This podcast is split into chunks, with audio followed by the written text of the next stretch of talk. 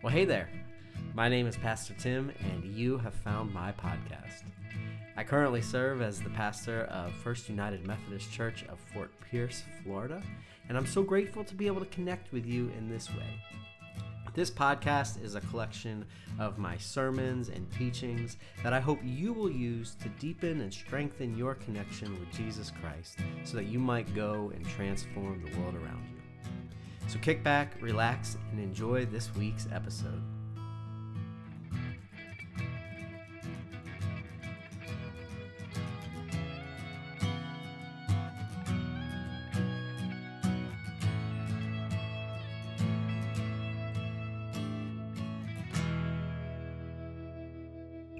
So, this might not surprise you, but I really like stand up comedy.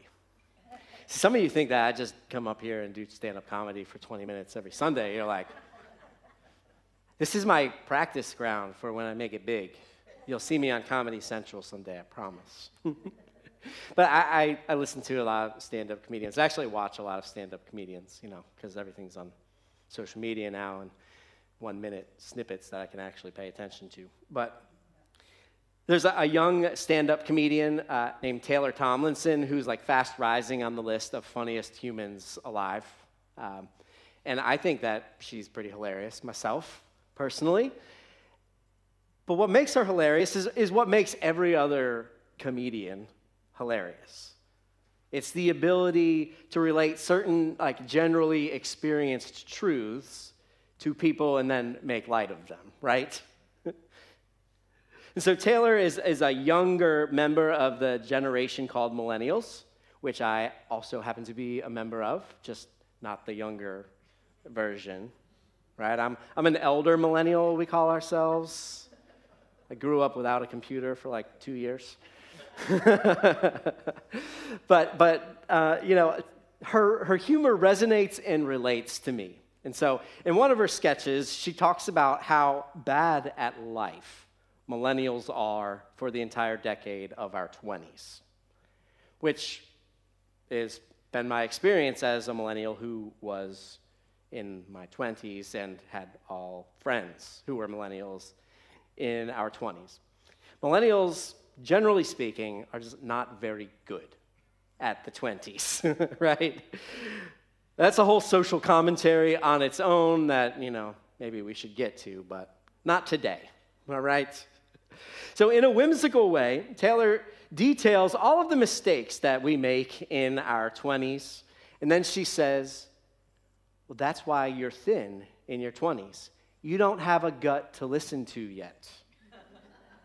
There's no mystic bad feeling under your ribs saying, Hey, maybe don't date a DJ again. See, some of y'all get it. So my 20s were a wash. Maybe don't date the bass player, right? Or the drummer. Again.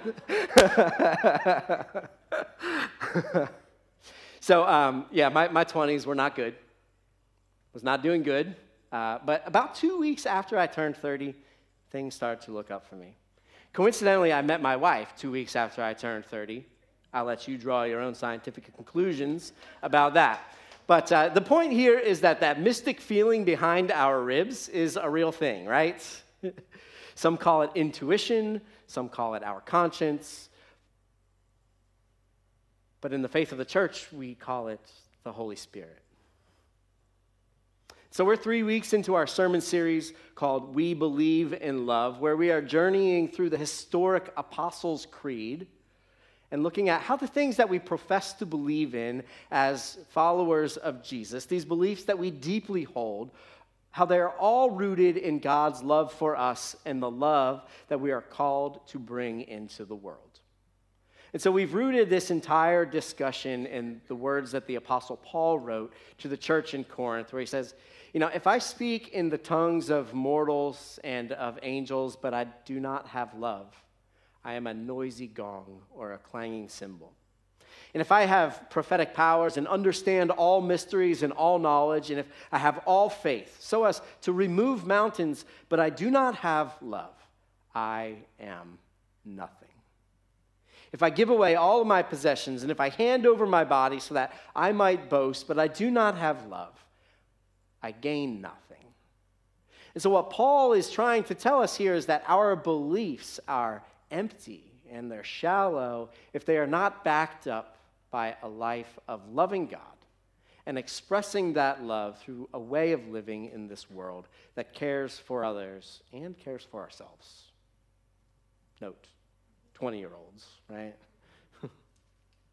and so today we begin to move through the part of the creed that is really like it, it picks up speed and we just kind of mumble through it to get to the end. And it's really just all of these short, simple statements that have no explanation whatsoever. And because of that, I think that they are probably the statements in which there's the most confusion amongst Christians about what we're actually saying we believe in. And so I'm really excited about the next couple of weeks. And so today we look at the first of these statements I believe in the Holy Spirit. We talk about the Holy Spirit a lot as Christians, at least in passing Father, Son, and Holy Spirit, all this, right? But what is, or uh, more accurately, who is the Holy Spirit? Simply put, the Holy Spirit is the third person of the Trinity. God has eternally existed as three persons Father, Son, and Spirit. Now, the Spirit is not some mystical force like in Star Wars, as much as I wish. That'd be awesome. It'd be so awesome. But the Spirit is even better. The Spirit is God, living and active in our world today. The Holy Spirit is the chief actor in our world. The Holy Spirit is, is the glue that holds everything together. The church was born out of and empowered by the Holy Spirit on the day of Pentecost. And the Spirit is active in the lives of all human beings. The Holy Spirit is the agent of God's grace that brings people to wonder and acknowledgement about their sin, the fact that we fail, and also to wonder and acknowledgement about the solution to all of that our faith in Jesus Christ. The Holy Spirit enables us then to live new lives that fulfill the purposes of God in this world. So, this is what we as, as Methodists have tried to explain through a series of things called grace. Prevenient grace, which means that God goes before us, woos us, leads us to a life of faith in Christ.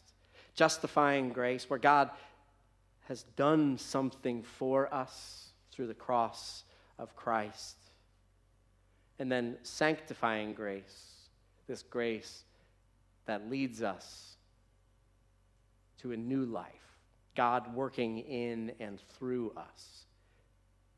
So essentially, the Holy Spirit takes us from being people who cannot fully, truly love God and love our neighbors, can't love ourselves, certainly can't love our enemies, to being people who are able to perfectly love God to love our neighbors, love ourselves, and even love our enemies. Essentially, God takes us from being people who are unable, fundamentally incapable of fulfilling God's purpose to love the world, to sustaining us in our full ability to do so. So, if all that sounds really complex, well, good, it is. Like, if you're like, yep, got it on the first try, you're smarter than me. So there we go. But this stuff is not meant to be like super easy to comprehend. Because God is, well, God's beyond our comprehension, right? so if you're like, I don't know what this guy's talking about, that's all right. Let me tell you a story about the Holy Spirit, starting from, well, we'll start from the beginning of the story. See, at the beginning of all things, Scripture tells us this in the beginning, God created the heavens and the earth. Now the earth was formless and empty, darkness was over the surface of the deep, and the Spirit of God was hovering over the waters. See, at the very beginning of all things, when God was about to order the world, it was chaos, right? Nothing made any sense. It was just like this, this blob of chaos. And God was going to order it turn it into a life promoting and life sustaining place. And there was the Spirit of God. And this is really, really super important because this means that the Holy Spirit is active in creation. The Holy Spirit is the creative force that allowed this world to sustain life. At this point, the world is not good yet, but it will become good as God, through the Holy Spirit, orders and creates it. And then shortly after this, God creates the first human and says, it says that God breathed the Spirit into him. And so this is really important. This means that humans are naturally imbued with this creative spirit. But as we know, uh, if you read past page two of the Bible, uh, things don't stay very good. Uh, they don't they don't stay good at all, right? Human sin creates this inability to be led by this spirit on our own. And the world really descends into darkness, like into madness for a long, long time. It really still kind, kind of is, right? But there are glimpses, even in our Old Testament, in these Hebrew scriptures, of the Holy Spirit at work in the lives of people. And the first person, I love this. I love this. If Mar- Martha, Martha will love this too. There she is. The first person in the Bible that we are expressly told is empowered by the Holy Spirit is an artist. A man named Bezalel, who's the person that God ordained to build and adorn the tabernacle, the place that Israel worshiped God in, the place where God lived the place where heaven and earth met. So the Holy Spirit came upon Bezalel in order to empower him to create this one little space in the world where heaven and earth, where God's space and human space intersected. And then a thousand and some years later, the Holy Spirit converged with humanity again in the womb of Mary of Nazareth where God and humanity intersected in the creative activity of procreation, so that God's space and human space could be joined in the person of Jesus Christ. And then at Jesus' baptism, he was like in his 20s, not really his 30s. He made it through his 20s. At Jesus' baptism, the Holy Spirit fell upon him further empowering him and ordaining him to go forth into the world and announce that the kingdom of God was breaking into the kingdom of humans. Jesus announced that heaven and earth were soon to be one. And then after Jesus' death, that same spirit came and fell upon the apostles on the day of Pentecost and empowered them to perform signs and wonders and to spread the same gospel that Jesus had spread. Empowered them to be the creative force that promotes and sustains life in the world. You see, the church, empowered by the Holy Spirit, became a barrier breaking force that united people of all different socioeconomic, ethnic, and racial and religious backgrounds. That's like a topic for uh, next week. So Come back. We'll talk more. But the point here is that this is who the Spirit of God is. This is who the Holy Spirit is. She is the sustainer of God's good work in human lives and in the world. She is the agent that brings heaven and earth together. And this Spirit lives in each one of us. This Spirit is that mystic feeling behind our ribs that guides us to live into our purpose in this world. It is the power that says, hey, don't do that. Don't do it. Do this instead. Or then when we still don't listen and we go and do that, it says, come back to God. Return. There is nothing that can separate you. This Holy Spirit is the gift that aids us in becoming human beings that more closely reflect the person of Christ, that aids us in becoming people who love the world in ways that God loves the world. There was a, a church in the first century in a place called Galatia. And um, they were in their 20s. They were terrible. they were so bad. so bad that Paul dispenses with the niceties when addressing them and just says to them, I am astonished at how bad you are at life. they fought bitterly over what was necessary for people to be a part of the community of faith. See, there's this growing faction of people amongst them that wanted to reinstitute all of the covenant laws that had governed Israel and the Jewish faith. And the Apostle Paul was deeply disturbed by this growing legalism amongst them. And so he writes to them to tell them that the only requirement for membership in the family of God is faith in Christ. Faith in Christ is the chief activator of the Holy Spirit's ability to guide a person towards righteous and lo- loving living. And this is what guides us towards living a life as creative people who make God's space and human space the same space. This is what makes it possible for humans to live differently and to have real meaningful change in our hearts. So Paul writes to them in order to convince them, in order to encourage them. And he says this He says, Live by the Spirit. I say, and do not gratify the desires of the flesh. For what the flesh desires is opposed to the Spirit, and what the Spirit desires is opposed to the flesh for these are opposed to each other, to prevent you from doing what you want. But if you are led by the Spirit, then you are not subject to the law.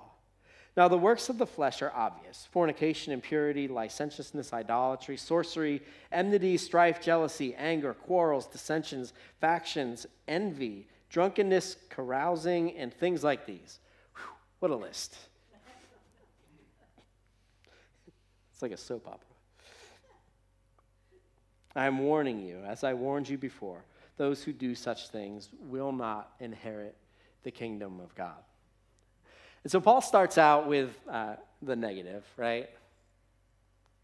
It's like, here's the bad news. Here's who humans are. Here's who you are without the Holy Spirit. Just out there living according to the flesh, which creates all of the personal and communal destruction that you are experiencing here in this life. This is the problem that the Spirit solves. This is the reason that the law that you so desperately want to reinstitute existed to deter you from acting the way that you are naturally inclined to act without God's help. But as people who have the Spirit of God in and amongst you, the law should not be necessary because you should be so changed that these destructive tendencies are no longer the driving force in your new life. In, instead, these should be the new tendencies that you have. So he goes on, he says, by contrast, the fruit of the Spirit is love, joy, peace, patience, kindness, generosity, faithfulness, gentleness, and self control. There is no law against such things. And those who belong to Christ Jesus have crucified the flesh with its passions and desires. So, if we live by the Spirit, let us also be guided by the Spirit. See, the Holy Spirit is the source and the force behind our ability to love, to, to live new lives. The, the Holy Spirit creates within us and then empowers us to go and live that creation, that newness of life out in the world. But I don't know about you, but uh, some of these ways of being, they're not always easy. Patience and gentleness are, they're tough. Maybe for you, self control is the part of the fruit of the Spirit that eludes you. Maybe it's joy.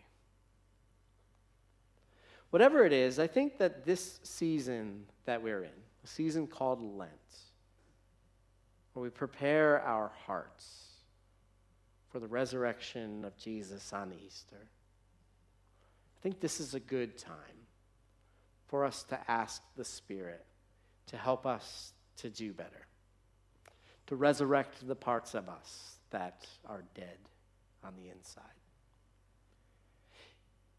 See, we're only able to love the world as well as we love ourselves. And we believe in a God who loves us so much that he comes to live in and among us, to actively seek to empower us day in and day out to live a life of love. But our external witness to this world is only as strong as our internal witness to the Spirit of God. Our ability to love the world is dependent on our ability to listen to and follow that mystic feeling behind our ribs.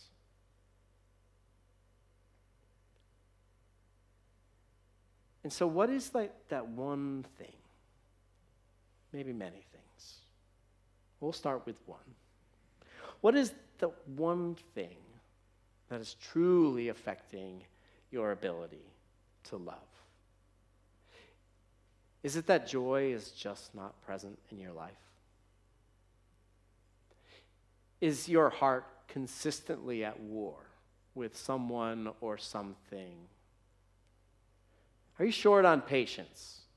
Now, be honest. I know that you all drive on US 1, right? Is kindness eluding you? Is, is your generosity fading? Are you unwilling to commit to what you know that you're supposed to be doing? Are you harsher than you care to be, especially with those that you love? Are you unable to say no to yourself when you really, really need to be saying no? This is a really good time to lean into the Holy Spirit, to pray directly to the Holy Spirit, to do a creative, life promoting, and life sustaining act inside of you today. I hate to be the one to break this to you, but the world around you probably isn't going to change on its own. But you, your heart towards it can change. And when it does, you'll be astonished at the amount of change that your love can bring into this world. See, when Jesus came to this world, it was um, not much better than it is today. There was dissension amongst people. Socioeconomic classes were deeply separated. And Jesus went and he found people from all of them. And he asked them to come and to follow him people who wouldn't get along in any other society were brought together by Jesus. And Jesus, on the night before he went to the cross, he invited them all to come and sit down, to have a meal with him, knowing full well that one of them was about to betray him, that one in a short 12 hours would deny ever knowing him one who in three short days, would doubt that he could possibly come out of the grave. And then nine others who deserted him as soon as he was arrested. This Jesus invited these people to come to eat a meal. And before they ate, he washed their feet. This is the God that we celebrate at the table. And so after he washed his disciples' feet, Jesus took bread. He gave thanks to God. He broke the bread and he gave it to them. He said, This is my body. It's broken for you. Take and eat. And then when the supper was over, he took the cup and he gave thanks to God. He gave it to his disciples and he said, This is my blood. It's blood of the new covenant. It's poured out for many for the forgiveness of sins. Take and drink, each of you, as often as you gather. At the table, we experience God's grace. At the table, we remember that God's love is open to all people. And at the table, we invite all who are willing, all who are seeking, to come and partake in the grace of God. And so, Holy Spirit, we ask that you would come, that you would be poured out on these gifts of bread and the cup, that they would be for us the body and blood of Christ. And that, God, as we go from here, we would be your body poured out for the world to see. That there is so much more to this life than the pain of the human existence. That there is resurrection to be found in your name. That lives change when we bow our hearts before you. So send us out as one body in mission and ministry to your world. It's in Jesus' holy name we pray. Amen.